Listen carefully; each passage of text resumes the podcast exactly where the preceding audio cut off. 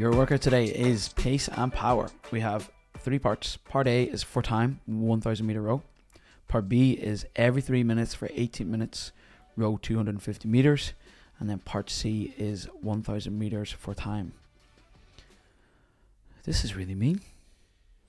It's a mean Sunday workout. Yeah, it is a mean Sunday workout. Like, I, I know I always ask this question, but I have to check because sometimes you say th- nicer things than I expect. It says a thousand meters for time, and you have to do that either side of six 250 meter intervals. So, are we trying to set like 1k time, like a, a PR in the first one, or is it like a, a little bit? Now, it's actually going to be your pace for your monostructural benchmark.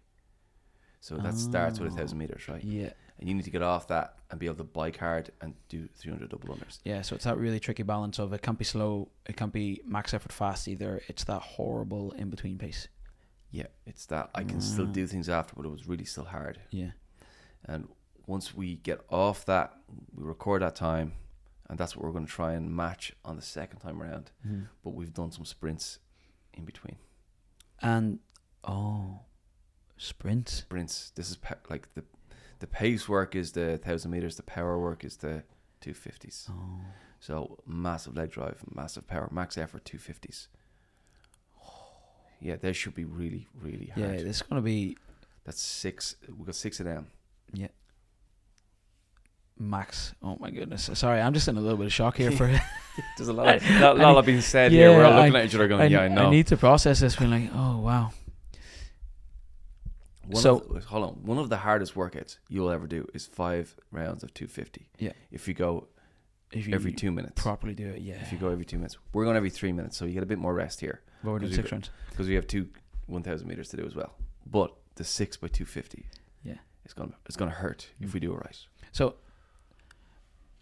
how different should my rowing look for my 1000 meters at a hard but controlled pace compared to my 250 where I'm going max effort? I think it should look fairly similar, but maybe what will change is your stroke rate might come up on the 250s. Okay.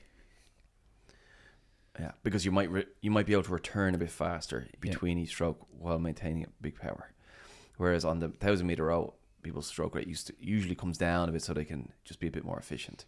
But technique shouldn't change. Like the the sequence of the row, the positions, all those things. The leg drive is going to be similar in both. But I think if we slow down or slow down or return a little bit, it'll allow us to maintain our pace over the thousand meters a bit better. Yeah, that keeps your breathing in check and everything, and just you, you tend to manage things better whenever your stroke rate's a little bit lower. Exactly. And then because it's a 250 max effort, you don't need to manage much at all. There's no management. The management happens when you're lying on the ground afterwards. Yeah, you have like two and a half minutes to go manage yourself and then get back on it again. Yeah, exactly. Oh, deadly. Um, and then the the second one thousand meter row. There's going to be, I imagine, a monstrous temptation to just kind of dial everything back there and go. I've done a lot of work today. I've definitely got fitter. I'll let my technique fall back to the normal sloppy stuff that I like to do. I'll let my pace fall off. I'll let my stroke rate fall off. What's going on in your head as an athlete or as a coach to help you get over the line a bit better? Yeah, well, I think uh, there's two things. The first one is you have a time from the first one, so you have a, a very definite target Yeah. that you can use, and the monitor will tell you if you're on pace or not. So you've you've got something to keep you accountable there. But there is an attitude thing. You do have to ask yourself, like, I've gotten up on a Sunday morning. I'm in the gym. I've done a lot of the hard work, but it's not the job's not done. A lot of the point of the workout is the second thousand meters, Mm. because if you can hold the pace under fatigue, when you get to game day, you're going to be fresh, and you're going to feel way better getting off it onto the bike. You'll be able to push your pace there. Double unders will hold together better. You basically want to be able to hold that pace again, but feel better about it on game day.